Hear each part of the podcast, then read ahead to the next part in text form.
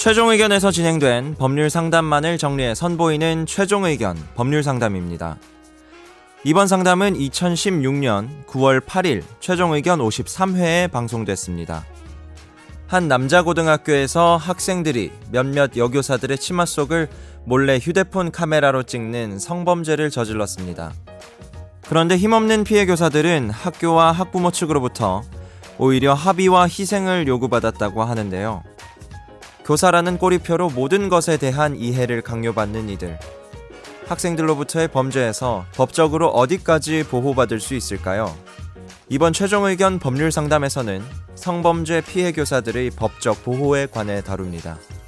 최종 의견의 사연을 보내주세요. 법률 상담 해드립니다. final 골뱅이 sbs.co.kr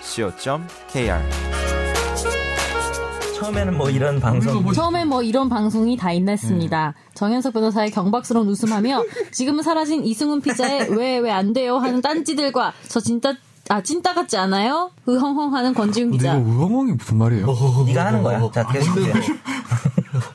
네, 근데요 질문 있어요 하는 질문봇 김선재 아나운서 너무 조곤조곤 얘기를 해서 존재감이 없었던 따옴표가 없어 여기 따옴표 없던 이상민 변호사까지 그런데 어느 순간 제가 이분들의 밑도 끝도 없다고 생각한 개그 희죽희죽 웃고 있는 걸 발견했을 때 자괴감이다.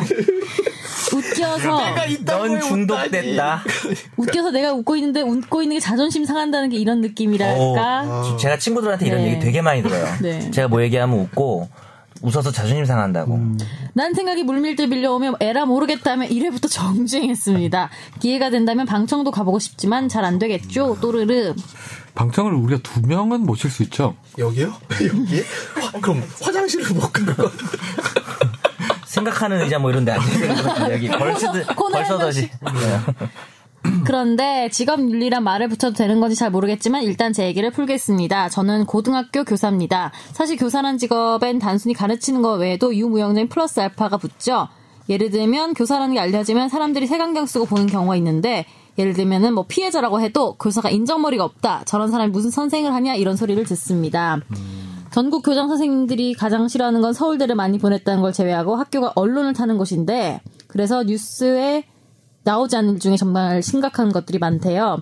저는 수도권 남고에서 근무 중인데 학생들이 조직적으로 한 여자 선생님을 둘러싸고 이것저것 질문하는 척 하면서 혼을 빼놓는 사이에 다른 학생이 치마 속 몰카를 찍는 사건이 발생했습니다. 남학생이 그러니까 여 선생님의 치마 속 몰카를 찍었다는 거죠. 근데 네. 완전히 그냥 범죄네요. 공모해가지고 범죄네. 사진과 동영상을 같은 학년 친구들을 대상으로 유포했고 결국 학년 전체가 받아보는 지경에 이뤘습니다. 선생님들은 아무도 몰랐고요.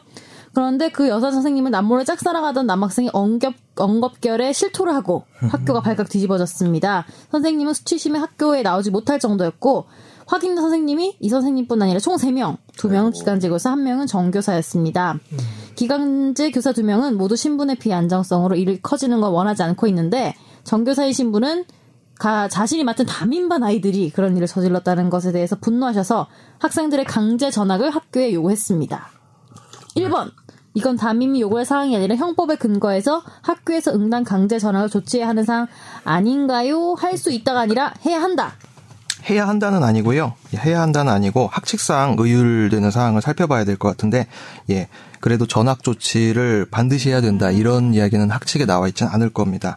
그래서 예, 이 저 학교폭력위원회라든지 또 수사를 통해 가지고 이, 이 학생들의 잘못이 밝혀진 다음에 그 이후에 조치가 필요할 텐데 어쨌든 해야 된다는 아니에요.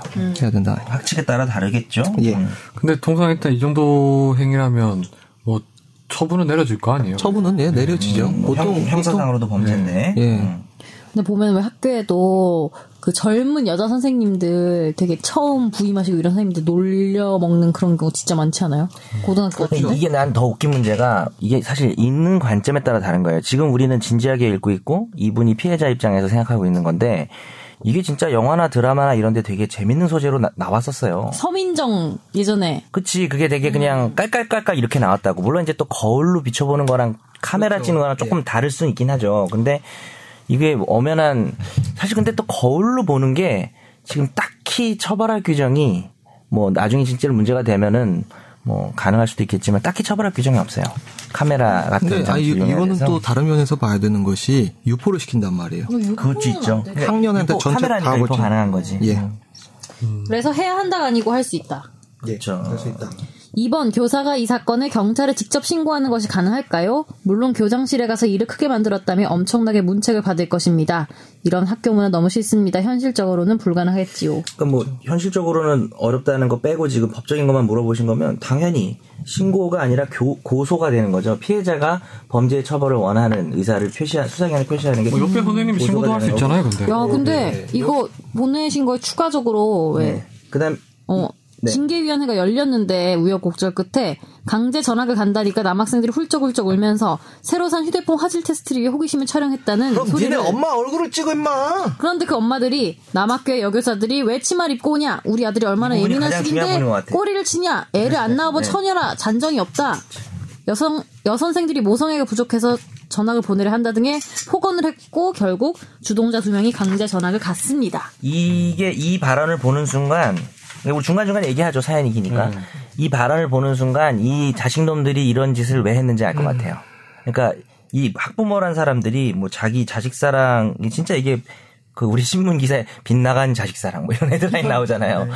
근데 왜 치마를 입고 오냐? 그 다음에 학생들이 예민한 시기인데 꼬리를 치느냐? 이분이 과장한 게 아니라는 전제하에 그 다음에 모성애가 부족해서 이런다. 애를 안 낳아서 처녀를 미친 거 아니에요? 이거 이런 이런 얘기 이, 이 지금 피해자한테 이, 이거 또라이들 아니에요? 이런 학- 학부모가 있다면 나 이- 애들도 청소년 문제는 조금 여러 가지 문제가 있어요. 청소년 범죄라는 게 또 성인 범죄하고 좀 다르기 때문에 물론 가해자고 범죄자인데 이 이런 말한 학부모들이 저는 진짜 개또라이인 것 같아요. 질. 근데 이게 사실 뭐 아까 변호사님도 말씀하셨지만 이 학생들이 범죄는 좀 일단 교화에 좀 목적을 두고 이렇게 하는 게 맞는데 이렇게 부모가 이랬다면 이 친구들 같은 경우에는 뭐 재범 뭐 이런 것도 사실 좀 아, 소년법정 네. 가보면은 이런 케이스 되게 많거든요. 그러니까 부모님들이 거기 나와서 보호자가 거기에 동석을 해가지고 이야기하는 걸 들어볼 때가 있는데 희한한 케이스들 많습니다. 심지어 이제 자기 친구 뭐 이렇게 뭐삥 뜯는다 여기서 그치지 않고 뭐 성매매를 시키고 막 이런 애들 있어요. 예. 가장 악질적인 범죄. 그렇죠. 아, 이 그게. 그거요. 이게 사- 전형적으로 이제 피해자한테 기책 사유를 찾는 그런 정근대적인 어떤 그런 거잖아요. 네, 이게 뭐 여교사들한테 왜 치마를 입냐? 여자들이 치마 입어서 무슨 성폭행이 늘어났다 이런 말도 안 되는 소리 하는 거랑 똑같은 거잖아요. 본인도 여자면서 그러니까 지 자식 그거에 이제 눈이 안 보이는 거죠. 자식을 보호해야겠다는 생각에 하니까. 이런 건 진짜 사랑이라고 할 수도 없어요.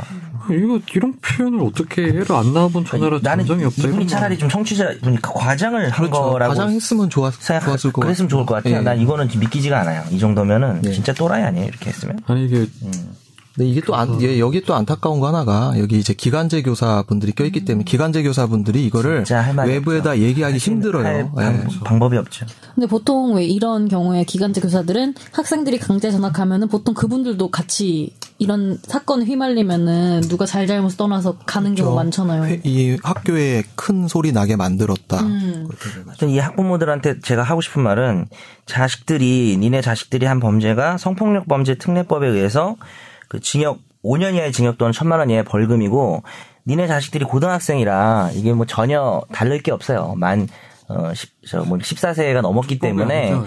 예, 그래서 뭐 소년이기 때문에 처리하는 과정에서의 뭐 절차적인 건 있지만 그냥 성범죄자야. 니네 자식들이. 이렇게 얘기를 할 수가 있는 내용이거든요. 근데 그 그거를 그런 식으로 감싸는 거는 정말 좀 아닌 것 같아요. 이런 폭언에 대해서 좀 이렇게 좀 대처할 수 있는 방법이 없을까요? 3번이에요, 그게. 정신적 피해 보상을 요구할 수 있나요? 학부모를 대상으로. 제가 흥분한 거에 비해서는 사실 이거에 대한 답은 정, 그게 만약에 여러 사람이 있는 자리에서 어, 학교에서 뭐 교무실이나 이런 데서 그 피해 여성을 두고 그런 얘기를 했다라고 한다면은 뭐 위자료 청구 사유가 될 수도 있을 것 같긴 해요. 근데 뭐 큰 금액을 받거나 우리 법제상 그럴 수 있을 것 같지는 않아요. 그러니까 또 봐가지고, 그러니까 예전에 경찰이 성범죄 조사하는 과정에서 수사기관에서 성범죄 조사하는 과정에서 2차 피해를 일으킨 경우에 국가배상을 받고 그렇죠. 했던 사례들이 경찰이 있기 때문에 경찰이 한 경우에 예, 예. 그 피해자 실명이랑 주소 같은 거 알려줘가지고 이제 가하게 합의를 유도하게 하려고 그랬던 게 있었죠. 예. 어, 잘 말씀하셨는데 또 그건 또 경찰이 한 거라 이제 국가배상하고 가는데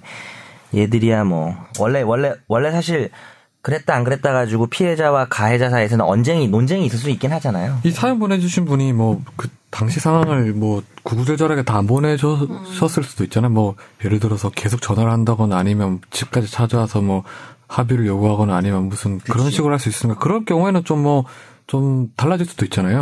그렇긴 한데 크게 그러니까 지금 뭐 이, 이분 이들에 대한 피해 보상이요. 일단 그거보다 제가 이 관련해서 말씀드린 거는 이 학부모들은 민사상 책임을 져야 돼요.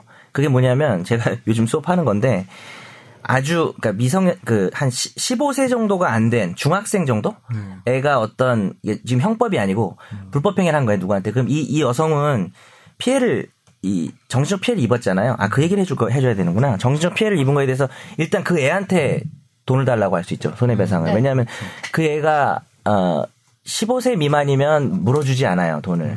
근데 그때는 학부모가 어, 돈을 물어줘야 되는 게 법 규정이 있는데 이렇게 애매한 경우 이때는 고등학생이면은 이 애가 돈을 물어주게 돼 있는 거기 때문에 원래는 학부모가 물어주지 않아요. 그러니까 무슨 말씀인지 아시겠죠? 15세 미만이면 당연히 학부모가 물어주는 거고 15세가 넘으면 그 애가 물어줄 그 법상 능력이 있기 때문에 학부모는 원래 물어주지 않거든요. 물어주지 않는데 어, 이 부모가 이거를 이런 일이 벌어지도록 좀 책임을 방기했다라는 게 인정되면 부모도 그때는 책임을 져요. 그래가지고 근데 이런 말을 하고 다니는 꼴을 봐가지고는 이 부모한테도 민사소송을 해서 이길 가능성도 있는 상황인 것 같습니다. 그럼 4번에 강제 전학과 별개로 학생들을 처벌할 수 있나요? 있습니다. 요거는 이렇게만 정리하면 될 것 같아요. 예. 그동안 지금 제가, 얘기- 제가 얘기했던 게 다 그거니까 형사처벌 되죠. 이게 뭐 기본적으로 법으로 친다면 뭐 성폭력 특- 특례법상 뭐 카메라 이용 맞아요. 카메라랑 네. 촬영하고 아까 이상민 변호사 얘기한 것처럼 그거를 반포, 유포했기 때문에 죄가 셉니다. 5년짜리랑 3년짜리가 더해지는 거예요. 그래서 8년은 아니지만 어쨌든 두 개 더해가지고 하는 거니까. 그럼 5번은 합의를 강요하는 것도 협박죄를 엮을 수 있나? 교사를 보호해야 할 교장 교감이 신부를 망각하고 일방적인 희생을 강요하니까 마음 같아서 모두 처벌을 하고 싶겠죠. 음, 합의 강요하는 양태 자체에서 무슨 뭐 폭행이나 협박의 어, 모습이 나타난다면 특히 뭐 네가 이거를 합의를 하지 않으면 어떤 불이익을 가하겠다라는 뭐 식으로 신분상의 불이익이나 아니면 예. 인사상의 조치나 이런 것도 다 협박으로 볼수 있는 그렇죠. 거죠. 그런 거를 이제 한다면 뭐 협박이나 혹은 강요죄나 이런 거에 해당할 수 있습니다. 네. 더 권지윤 기자님 요즘 소개팅 안 하시나요? 저랑 요즘 소개팅 안 하시나요, 권지윤 기자님? 아, 저랑 소개팅해요, 물결 물결 물결. 이분이 되게 웃긴 게 되게 진지하게 막 되게 막 되게 진지하게 읽고 있었거든요. 그래서 부당한 일을 언제까지 참아 하나요? 하고 바로 그냥 이어서 훅 들어왔어. 권지훈 기자님 요즘 소개팅 저랑 소개팅 하자고 지금 이분이 갑자기 이번에 그냥 장난을 하신 근데 거죠. 그 다음 그러니까. 문장이 더 웃겨. 저 지메일은 취소 기능이 취소 기능이 없어서 취소 못했다고. 아, 이 아저씨 제가 지금 그러니까 소개팅 저 소개팅 때문에 취소하고 싶었던 건가? 뭐 그런 그런 그러니까 뭐 예. 소개팅 하자고 넘어가시죠. 해놓고 예. 그 다음에 사진을 본 거야. 권준 기자 사진을 그렇죠. 보고 취소 기능이 없군요. 이걸 이메일을 쓴 다음에 라이브를 본 거죠. 라이브를 보고. 보고 이제 취소를 하고 거죠. 자- 본인한테 나는 농담을 했다 치지만 자신감이 없어요. 아 원래 항상 저 자신감 충만해요. 아니야 되게 마스크가 좋아요. 마스크가 좋아요. 정말 본인이 좋아요. 이거 지금 얼굴 못 보신 청취자분들 아직 많이 계시죠? 거짓말하니까 말도 키도 원치라고 키도 원치라고요. 원래는 또 뚱뚱